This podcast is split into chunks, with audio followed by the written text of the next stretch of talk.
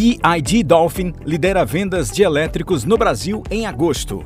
Revolução Climática. Fundo Nacional anuncia investimento de 10 bilhões de reais em projetos sustentáveis. Luiz Gastão na Itaipu. Foco em energia renovável. JP Morgan reforça a classificação de compra da M Dias Branco.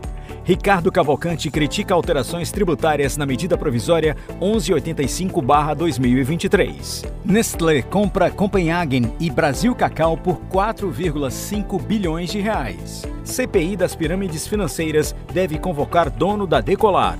Duterra inaugura primeira fábrica no Brasil. Cooperativas de crédito desafiam bancos. Desenvolve São Paulo. Alta no crédito de 271,1% na região de Ribeirão Preto. Tokstok, Mobile e Home24 fecham fusão. Fundos imobiliários. Menor fluxo de lançamentos desde 2018. Expectativas de inflação na zona do euro aumentam, diz Banco Central Europeu. Imóveis. Preços sobem em agosto, aponta índice.